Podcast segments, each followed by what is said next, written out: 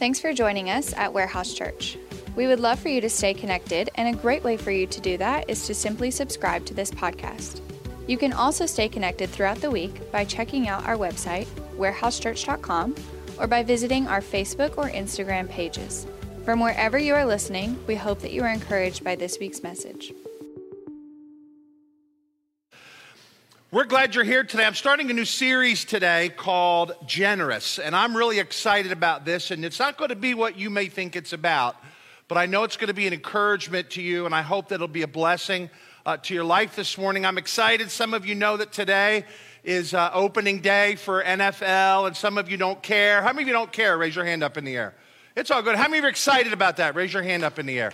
Because I'm going to talk about the Cowboys a little bit today, so I think you're going to like that even though I'm wearing something that I had dry clean this week, literally. If you don't believe me, I will put a picture of it on my Facebook this week. But um, this new series we're starting, I'm excited about. And I'm going to tell you something I'm grateful for this morning. How many of you have somebody in your life that's just been amazingly generous and you are very, very thankful for them this morning? Raise your hand up in the air. Okay, here's what I want you to do take your phones out real quick. Take your phones out. Take your phone out. If you don't have a phone, you say, Mom and Dad, this is why I need a phone. Okay, that's okay. Oh, no, I'm sorry. Did I mess you guys up? Sorry about that. I want you to send them a text and say, I'm thankful for you. Just send them that text real quick. Then they're going to say, Why aren't you in church? You say, I am in church. My pastor told me to text you. You don't have to do that, but just tell somebody you're thankful for, I'm thankful for you. Hit send turn the volume off, and if they text you back, don't answer them until after church, okay? You know, the perception of generosity, somehow, I think it's misconceived because I think the, the perception of this word generosity is really focused on people that have a lot of stuff and share. And, and or maybe have a lot of stuff and should share. But really, I want to, what, what I want to talk to you today as we kind of start this series off is what really births a generous heart, and, and that's this it's gratefulness. It's gratefulness. I'm going to read some verses to you this morning. Psalm 92, verses 1 and 2, it says, It is good to praise the Lord and make music to your name, O Most High, proclaiming your love in the morning, your faithfulness at night. Colossians 4, verse number 2, it says, Devote yourselves to prayer, being watchful and thankful. Philippians 4 6, it says, Don't be anxious about anything but in every situation, by prayer and petition, with thanksgiving, let your requests be made known unto God. You know what one of the biggest barriers in our lives that we have when it comes to being generous? It really is not the amount of money or stuff that you perceive that you do or don't have, but keeps many people from being generous the way that God's called them to is an attitude of gratitude. And I think sometimes we need to be very, very careful if you're part of God's family, if you're one of His children this morning, to take time every day and find reasons to thank Him. Uh, I want to read this story for you in Luke chapter 17. And I'm going to, you know, there's some, what, there's times when you read passages of scripture, there's little, two little word phrases in there with a little comma that puts a lot of emphasis on particular parts of the story. This is one of those stories. Uh, in Luke chapter 17, verse 11, this can be our primary uh, text from God's word today. It says this Now, on his way to Jerusalem, Jesus traveled along the border, and this is significant, between Samaria and Galilee. Now, to understand Samaria and Galilee, Galilee is where the Jewish people lived, Samaria is where the Gentiles lived. Galilee is where his family lived, basically, or his or his people, and Samaria is where the enemies, the perceived enemies of the Jews lived, okay? Racism didn't start in the United States of America, it went all the way back to the book of Genesis. But in this passage here, it's very important to understand that. Verse number 12 as he was going into a village, 10 people that had leprosy met him. They stood at a distance because they were supposed to.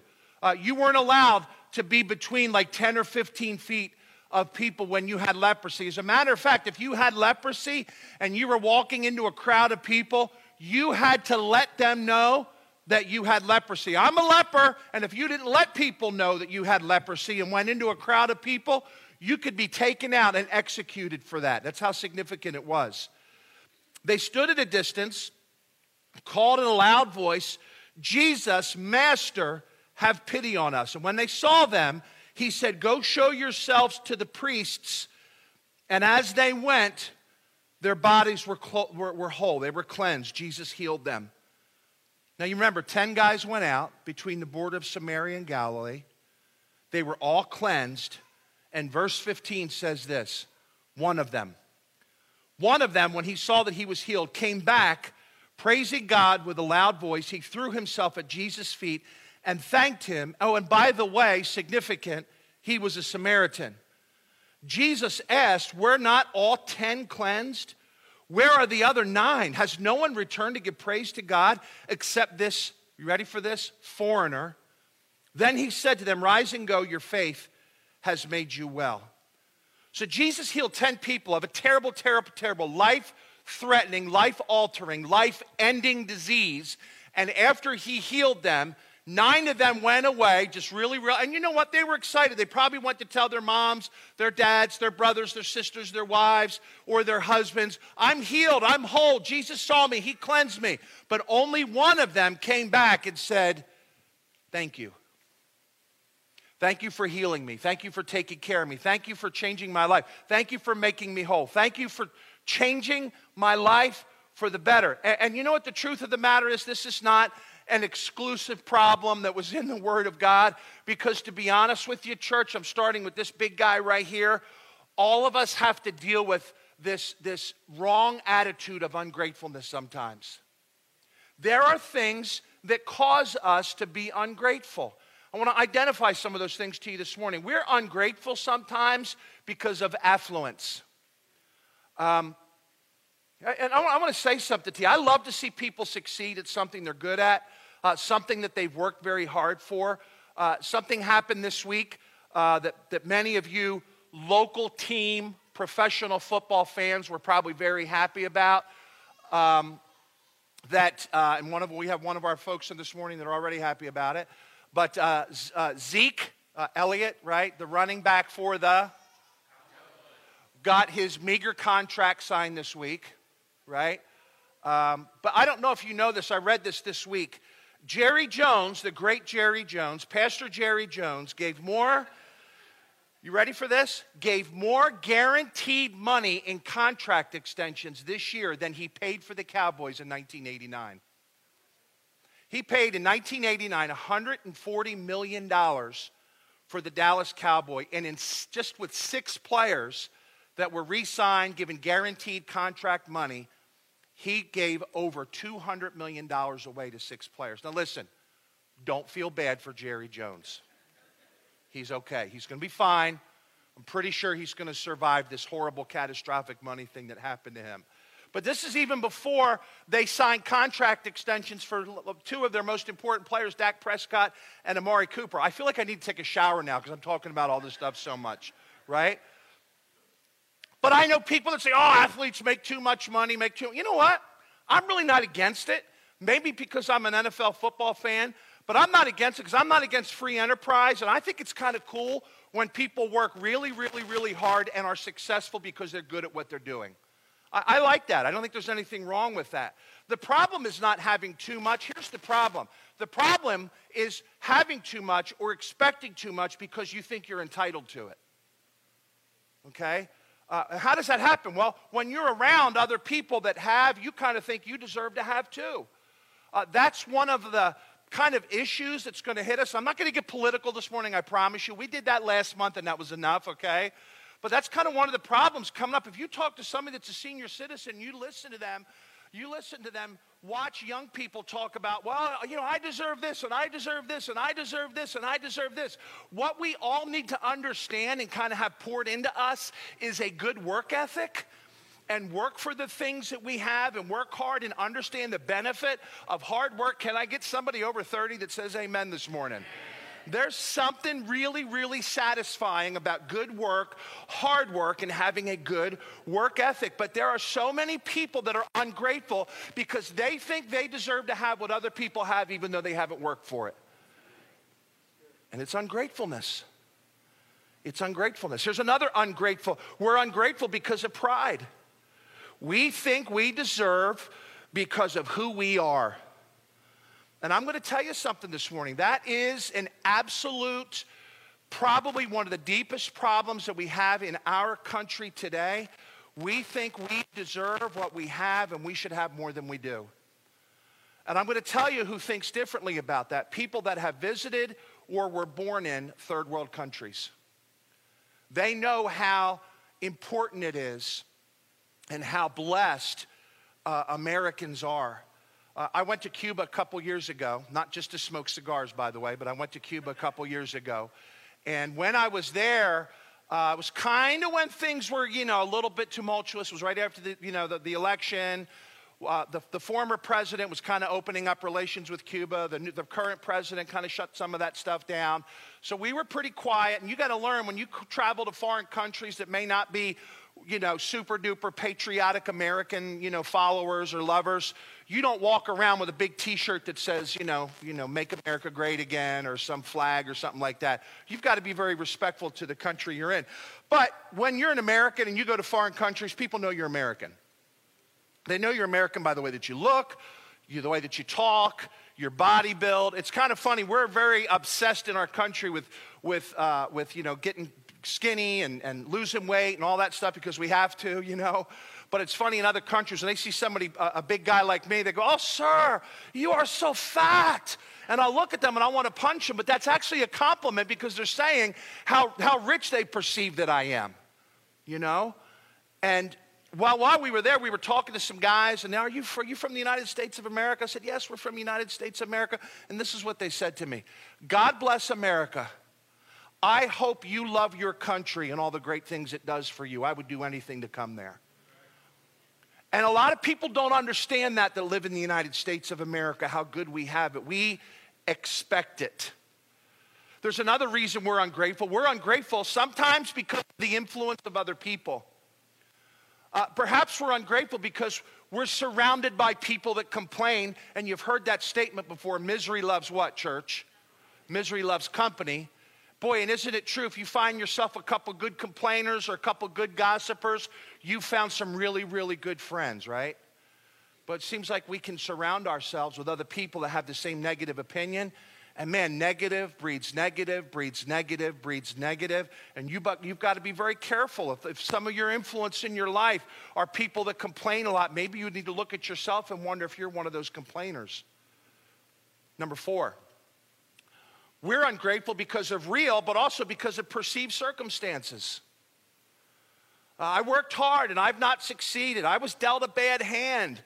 It's not fair. It's not fair. It's not fair. Why do they have and I don't have? Why is this one successful and I'm not? You know, some of those things are real. And you see people that get big breaks and you're like, man, why can't I be one of those people that gets a break like that? And we really focus on what other people have and the things that we want. And our focus is that, not on things that we have and learning to be what? Grateful. Uh, we're ungrateful because of, and I think this is, this is a, uh, this is something we have to guard our hearts against, church. We're ungrateful because of comparison. We look at other people and we compare ourselves. And the Bible teaches us very specifically about comparison in Second Corinthians. It says this they that compare themselves amongst themselves, right? So if you go up to somebody and you compare yourself to somebody, well, I look at my person when I size myself up with them and I see who I am and I see who they are. I perceive this or this is it. You know, we make all these opinions about it. The Bible says even though we're trying to make ourselves wise, we actually are making ourselves a fool. So, how can I develop an attitude of gratitude in my life today. Let me give you some things that I hope will be an encouragement to you, that I hope that you'll take, apply to your life, and not just pray about this morning or apply to your life this morning, but put some things in your life this week, some good behavior methods where you can be gracious and, and have gratitude in your life this week. Here's the first thing we need to understand about gratitude gratitude pleases God. Gratitude pleases God. Listen to this verse in Second Chronicles from the Old Testament, chapter 5. The trumpeters and musicians joined in unison to give praise and thanks to God. They were accompanied by trumpets, cymbals, and other instruments. Yeah, they had loud music in the Old Testament. Come on. The singers raised their voices in praise to the Lord and sang, He is good and his love endures forever. Then the temple of the Lord was filled with a cloud, and the priests could not perform their service because of the cloud, because the glory of the Lord filled the temple, the temple that was filled with praise for God. God met with them when they had a grateful heart. Gratitude pleases God. You know, some of you parents have put your kids in school this week, you kind of give them that little pep talk, right, uh, as they start school. You know, make sure, don't do anything. My dad used to say this to me all the time don't do anything that embarrasses me, you know. From past behavior, that was a very legitimate thing for him to say. But he would say, Don't do anything that embarrasses me because you carry my name. Not just like your brothers and sisters with the last name Trinkle, because I have my dad's first and middle name. I'm Edward Martin Trinkle Jr. That's a ton of letters. That's hard to put on one piece of paper, okay? But when I would get in trouble, you know, they would call me up, and my dad would tell me, Somebody called me today. This is how he would say it. Somebody called me today and reminded me that you're my son. And I'm like, oh, you know? It's kind of funny. We love taking credit when our kids do good stuff. Man, Facebook is filled with great kids' brags you know, my kid won the this, or my kid did great at that, or look at this great report card, or look at this awesome thing that my child did this week at Hobby Lobby, or at, you know, whatever, you know, whatever wonderful thing that your child did this week, right? But you don't see too many people putting pictures of their refrigerator with D pluses on their Facebook, do you? That was funny. I thought it was. I don't know. but gratitude pleases God. Are you gracious? Are you thankful? Do you thank God for stuff in your life? And you say, but I'm going through hell right now. Why would I thank God for stuff in my life? Is there anything good that's happening to you? Are you here today? Thank God for that. Are you breathing today? Thank God for that. Do you have awesome, high quality clothes like I have on today? Thank God for that. Do you have somebody, somebody, give one person in your life that you could call that you know that would say, I love you to you? Be thankful for that. Be thankful for air conditioning. Lord Jesus, thank you for air conditioning. We can be thankful for so much, but we focus on little of the things that we want that we don't have. It's not fair. It's not this. It's not this. It's not. Thank God for the things that you have in your life because gratitude pleases God. I wanted to please my father as I started to grow up. But you know I started to learn? When I did things that made my dad happy instead of making him mad, my dad really blessed me. And you know what I'm learning as a young believer of 30 some years? When I do things that pleases my father, he blesses me. Gratitude pleases God. Here's number two. This is a great one. Avoid complaining at all costs. Avoid compl- I like that. That was a good one. We're getting good. We, man, we complain a lot. Here are some frequent areas that we complain. You know we complain about? It's kind of funny. At restaurants, right? When our food is not there fast enough. It's not hot enough. It's not good enough. And we look at our tip as a report card to the person that's bringing us our food. When we're partaking in an American tradition where people don't cook anymore, unlike the rest of the world, when we were on vacation uh, two weeks ago, we ate out every, no, excuse me, we ate at home at the place we were staying every single meal except when we were on our way to the airport to leave that day we were telling, hey, how was your vacation? First question, what? First question, what did you do? And the second question, where did you eat? And Kim said, well, we ate in the whole time. You did? Well, why did you do that? Well, we wanted to. It was kind of something that we, you know, were excited about doing. But we eat out, and just, listen, I'm gonna tell you something. I'm not dogging people to eat out. I'm planning on eating out multiple times this week. I'm gonna enjoy that. But we, we kind of have, we're very, you know, I'm going to tell you something. Dallas, Texas, we are very spoiled. It's okay to just, just go like this. You don't have to say, mm, we are, we're of. How many of you will eat out at least one time this week? Okay, I'm not even going to go more than that. Because I know we'd have people that say, if I said 10 times, a lot of people have their hands up still in the air. And that's okay. There's nothing wrong with that. God's blessed you. But are you the guy that when waiters and waitresses come up to you, or the lady that waiters and waitresses come up to you and they go, oh, it's them again? Or do they rush to your table because you're generous? Because here's something about tips that I learned. I learned this from Pastor Johnny Hunt from the Great Woodstock Church in uh, Georgia. He said this. His mom was a waitress, a single mom waitress, and he said, Your tip is not a reflection of the quality of service you get. Your tip is a reflection of the kind of generosity you have as a human being. We complain at work. Man, we complain at work. I deserve more money. I'm being treated unfairly. I'm being taken advantage of. Work hard because of your reputation, not based on what other people do. We kind of, we'll look at the way that other people say, oh, you know, this guy's working hard, and, and but, but he's kind of a kiss up. And then you have all these lazy people. And those are the people here. Why would I work harder when people making more than me are, you know why you would work harder? Because of who you are, your reputation your character. Complaining. You know what else we complain? We complain where we live, about our neighbors. You know, some of you have crazy neighbors. And if you live on my street, I'm probably one of those people. But it's amazing. Um, we, we belong to uh, one of these, Kim's on this one Facebook thing where we live, uh, it's Pitman, where do we live? Pitman, Pitman, Pitman North, right? North? Okay, we're in the Pitman North Hood. And um, so um, but there's a Facebook thing for our neighborhood, right? And it's really, really funny. 90% of the things that people are, are discussing about our neighborhoods, we live in a nice neighborhood. It's a really good neighborhood. Very thankful for the home that we have. But right now, I've got a complaint in my neighborhood. There's a person in our neighborhood, and I haven't caught him yet, but I'm going to put, I'm putting, I'm going to have Kelly Young Electric, best electric company in Dallas, Texas run electric wires in my front yard because the next time this Marmaduke dog leaves his deposit on my front yard, I want him to feel a from it. That's all I want. I get, I get it. Dogs poop. And I said poop in church, and it's okay. Poop is real. But I don't know why that dog's poop has to be in my front yard. I don't have a dog like that. You know why? Because I don't like to clean up poop right? But that's the big problem I have in my neighborhood. Every once in a while, one of my neighbors like to say, I have a dog and I'd like to remind you of that. So blah, blah, right? That's my complaint. But we complain about stuff, right? We complain about the neighbors we live next to, the cars that they drive, the noise that they make, the this, the this, the this, the this, the this, the this, the this, the this. You know where else we complain? Church. It's kind of sensitive for me to talk about it because it comes across as self serving. And I'm not saying this for my sake, I really am not. But people complain about what we have and what we don't have. Um, people complain when we talk about money, and it's hard.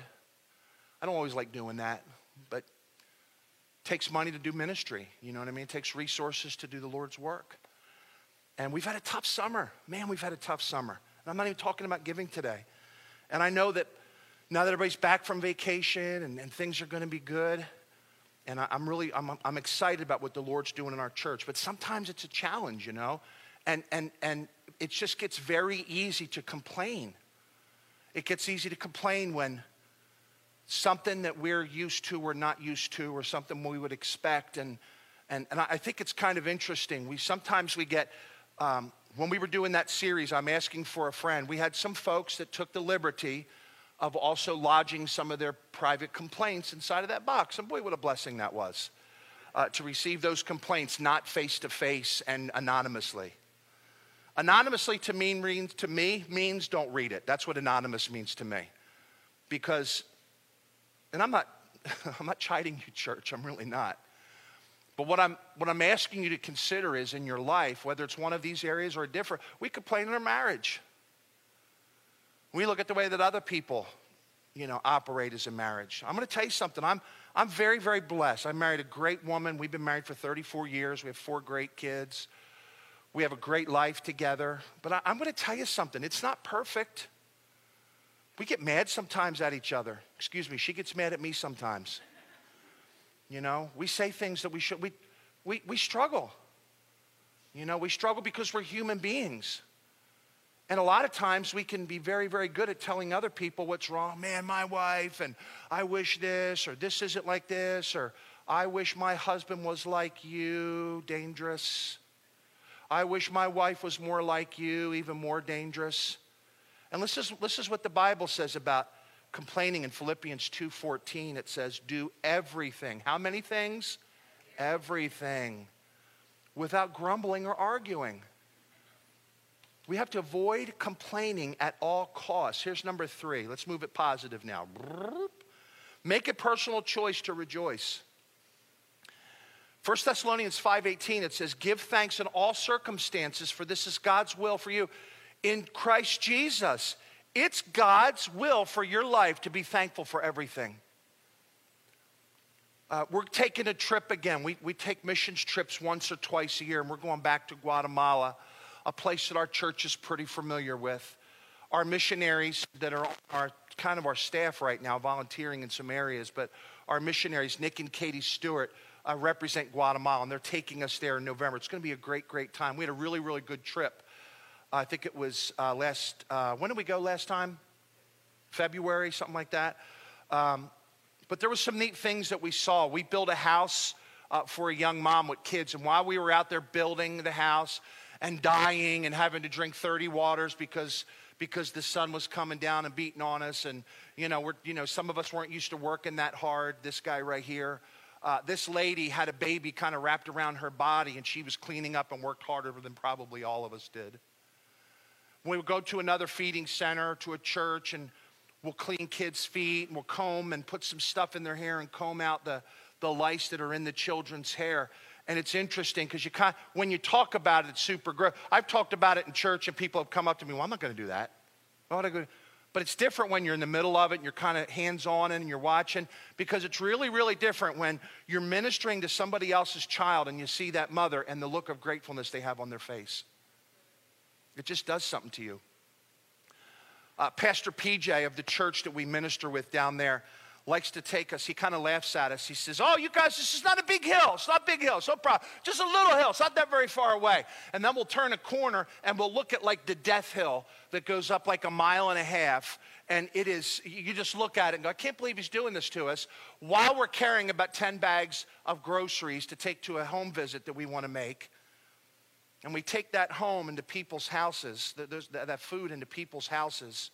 More food than they probably have ever had in their house their whole life.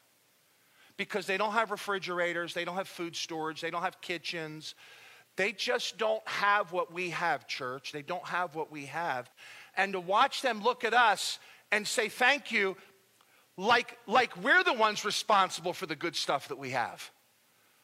Like, like like we're the ones responsible for being born in the United States of America and, and, and, and we deserve it and, and, and we're the ones that are super, super duper generous. You know what winds up happening as, as we do that ministry that week and we're ministering to people in a third world country or people that don't have the way that we have? You start to realize it is by God's grace that I'm able. And I'm going to tell you something, church. It's an amazing place to be on the side of giving than it is to have to be on the side of receiving.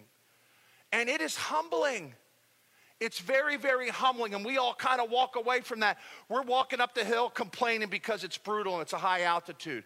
We're, we're cleaning, and we're com- and then at the house that night, we're kind of speechless because we're saying, "I can't believe what God allowed us to do today." And by the end of the week, all of us are. I can't wait to get home and hug my wife and hug my kids and thank the Lord for my house and thank the Lord for my car that has 50,000 miles on it. Oh my gosh, you know what? We learn to be thankful for what we have. And it's a choice to rejoice. Because our human fallen nature, Satan's temptation inside of our lives, wants us to be in, ungrateful to God because he knows that God provides. And he wants us to look to God and say, You're not doing enough for me. He wants us to look at God and not be grateful for what we have in our lives. I want to encourage you this morning. The next step to, to understanding and having an attitude of gratitude is to develop this daily discipline. It's discipline in your life. It's discipline in your life to work out. It's discipline in your life to, to eat the way that you should eat. There's a lot of air to get up for work on time, to do the stuff that you need to do. But I want, to under, I want you to understand something. When you can do a blessed inventory and kind of write some things down or acknowledge the way that God's been good to you in your life, that is the foundation of being somebody that's generous. I'm thankful. I'm grateful. And listen, the biggest thing that you can give is not what comes from your wallet. One of the greatest resources we have to give, the, the most expensive, the most valuable resource that every man and woman has in this room that they are able to give at some level is their time. But we hoard that. We keep it to ourselves because we think that our time belongs to us. I have a friend who's spoken in our church a few times, and you'll know when he speaks here because when he speaks here, you will develop carpal tunnel syndrome from clapping so much. He's a response clappy clap guy. He wants you to clap the whole time. My, my friend, Pastor Anthony Milas. Uh, Pastor Anthony and I grew up together since we were 15 years old, and um, he's just a great guy, has a great church in Salem, New Hampshire, is a dear, dear friend of mine. He has a son that was born when, when right after kind of right after our Kelsey was born, a few years before Emily was born, he had a son who, who was born whose name was Cody. And it was kind of funny because I, we, we kind of had kids all at the same time. Uh, he and I both had our oldest, oldest daughters. My Christina and his Ashley were born five days apart at Riddle Hospital, Media, Pennsylvania.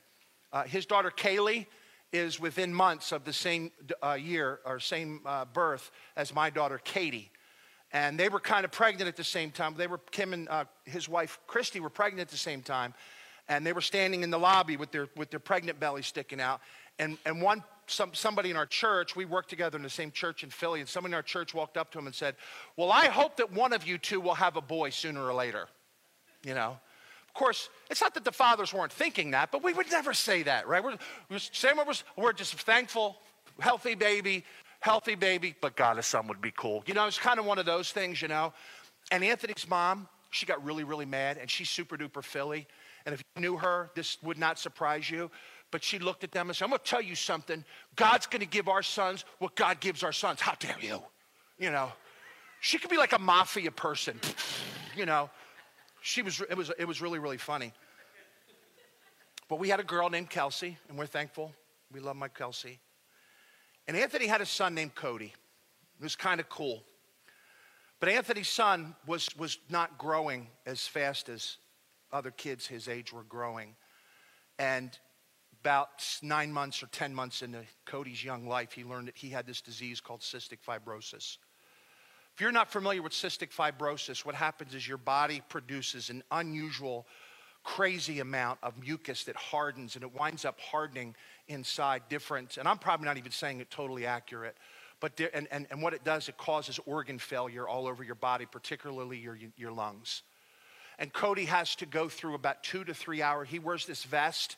When he was little, they didn't have these vests yet, and Anthony and Christy, and we did this for him too, would have to put Cody as a baby across their lap and do this, like this hard in a cupping thing to his back so that some of the mucus in his lungs would break up and he would cough it out. And I don't want to be super gross, but as a one year and a one and a half year old baby, he would have almost this mucus that would come out of his body every time that that happened. And when you hear him breathe, it sounds like he's suffocating to death because of all the mucus and water that's in his lungs. It's terrible. Uh, when Cody was born and they found out, right after he was born, they found out he had cystic fibrosis, the doctor told him, Your son will not live to be 15 years old because that's how bad he had it.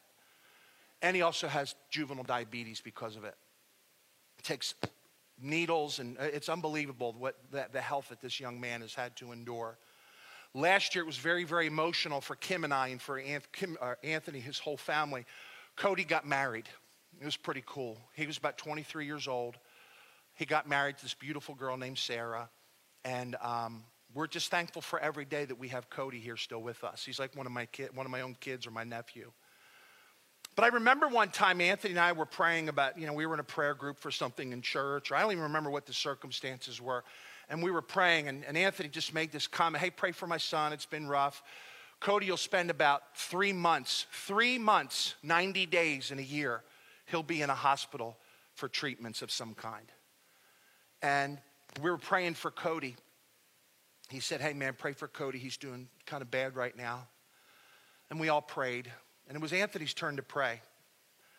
Did you ever hear, did you ever pray with somebody else and because of what they're saying or what they're talking about, you kind of look up and you look at them? And listen, God's not going to strike you with lightning if you open your eyes during prayer. Okay? Only when I'm looking at you. Okay? That's the only time. No, I'm just kidding you. A, and we get kind of, oh my gosh, did the prayer count? My eyes were open. You know what? We do that out of reverence to the Lord. But there's times, listen, I'm going to tell you during a little secret for invitation. Sometimes when I pray during the invitation, I have my eyes open because I walk around because I don't want to have closed eyes and go and fall on Lindsay because that would be awful for Lindsay if I fell on her, okay? But Anthony started to pray and he started to say something that caught my attention. I looked at him and Anthony said this. He said, Lord, thank you for my son Cody. Thank you for the disease that he has. Thank you for the platform that you've given us with other families that have cystic fibrosis. Be glorified in his life. Use him to bring glory to you forever how long you give him to us. And if it be your will, would you heal him? He thanked, he thanked, he thanked, he thanked, he thanked, and then he asked. Can I say this to you this morning? You have more than you acknowledge that you have. All of us do. We could thank God today for our salvation if you know Christ as Savior. God's already, listen, if you know Jesus Christ as your personal Savior, you have already received the absolute best thing you'll ever get from God. It doesn't get better than that. You're saved, you're part of His family. You're going to spend heaven, uh, eternity in heaven with Him forever and ever and ever and ever in a glorified body. Wow, what a blessing that is. We could thank God today for our church that we could be here and listen to the Word of God, and our kids can be in there listening to the Word of God and singing songs, and our kids are in a nursery are being taken care of safely, and our Spanish families are going to be in here in about 30 minutes doing the same thing that we're doing. We have a Chinese church that meets with us every single week, and they're talking about Jesus, and people are going to be saved this week, and lives are going to be changed because what happens in this church on Sundays and on Wednesdays. We can thank God for that. We can thank God for our family. You don't know my marriage. It's okay. You're not that big of a deal either for your mate. But I want to tell you something. You can be thankful for your husband or wife that somebody actually said yes to you. You can be thankful that they're still with you. And instead of focusing on how better of a mate they could be for you, why don't you spend some time focusing on being better for them? That was quiet. Thank God for your husband or wife. Thank God for your job. I deserve to make more. You have a job. Work harder. Live smarter. And if you don't make any more money, learn how to be better with your money. We complain, complain, complain. Thank God for your home. I got a hole in my roof. You have a home. But I'm a renter. You have a home. Thank God for your car, but it's not a good car. If you have one car, you're amongst the top 10% of the richest people on the planet Earth. If you have two cars, you are amongst the richest. 5% of the people that walk this earth, if you have two cars. If you have a home that you pay a mortgage and you share ownership in your home with the bank, thank God for that. If you've got an apartment, thank God for that. If you live with your parents, thank God for that. Really, really thank God for that because, man, that's a good way to go. Thank God for the food that you're going to eat today. You're going to have lunch. We have hot dogs for you after church today. Not the most nutritious snack after church, but we're celebrating that, that summer's over and school's done, and we want our kids to be excited about church. They can play on some bouncy houses that we're, we were blessed by by a sweet family in our church that has that business, and we're very, very thankful for them. We're thankful for the food we can eat today. Yeah, but I'm having tuna fish and crackers. Thank God for that. I'm eating a salad. Thank God for that. I don't know what I'm going to eat today. Do a protein shake. That's what I'm doing. That's what I had this morning. And I was moderately thankful for that. But thank God for the food that you're going to eat today. Thank God because you have clothes on your body. God says what he, what he has for us food, clothing, shelter. But we want more, bigger, better. Thank God for what you have. Thank God for the challenges that you're working through in your life today. One of the things that Anthony said that I'll never forget thank you, Lord, for trusting me with this son that has this illness. He, tr- he, has, he thanked God for trusting him with this burden. Maybe you have a burden in your life that God's going to use to glorify Himself through, that's going to be a blessing to other people because they see the right way to do that. Maybe this morning, before you say thank you, we could tell the Lord that we're sorry for not being more grateful. Lord, I'm sorry. Help me take an inventory of what's good instead of focusing. And I'm going to tell you something generosity and gratitude, right? When you are more grateful for the things that, and listen, if God's blessed you, high five. I'm happy for you that God's blessed you. It's awesome. I love to see people that, that, that God's blessed because they work hard or they're smart with their money or they make good decisions or, or God just blessed them for no other reason than God said, you know what? I'm going to bless you. That's his business. He's allowed to do that. He's our father. And we celebrate that instead of me saying, you know what, I wish, I wish I had, I wish I was, I wish, I wish, I wish. God, thank you for where I am, who I am, and what I'm able to do for you today. Let's all bow our heads for a moment and just close our eyes, and literally close your eyes because I'm looking at you, but close your eyes, right? And before we thank God for any good thing that's in our life, I want to encourage you that if you haven't been grateful as much as you should be, just take a moment and listen. A prayer of confession is, is not it's not a super complicated thing. Sometimes we make repentance or confession this like really ah. Let, let, let, let me tell you something about God. He's very literal. He hears when you ask for, for forgiveness, he forgives instantly. And then the Bible says this in 1 John 1 9. He not only forgives you, he cleanses you. Then the Bible says he takes that seed, tosses it into the sea of forgetfulness, separates it from you as far as the east is from the west. Listen, I know, I know. Listen, there's not a man or woman in this room that doesn't have challenges or problems or burdens in their life. And I am not in any way trying to lessen the significance of those burdens in your life. But before you get mad at God for that burden, thank Him for what He's already done. He's been good to you.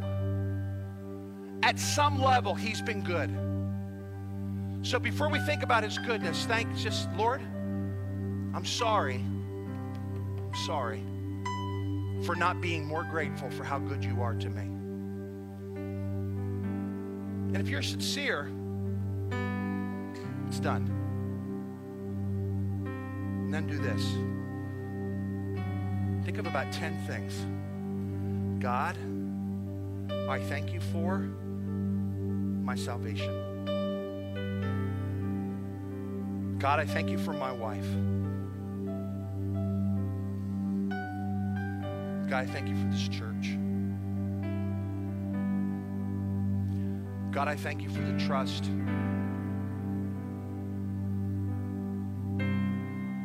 that this church has given me.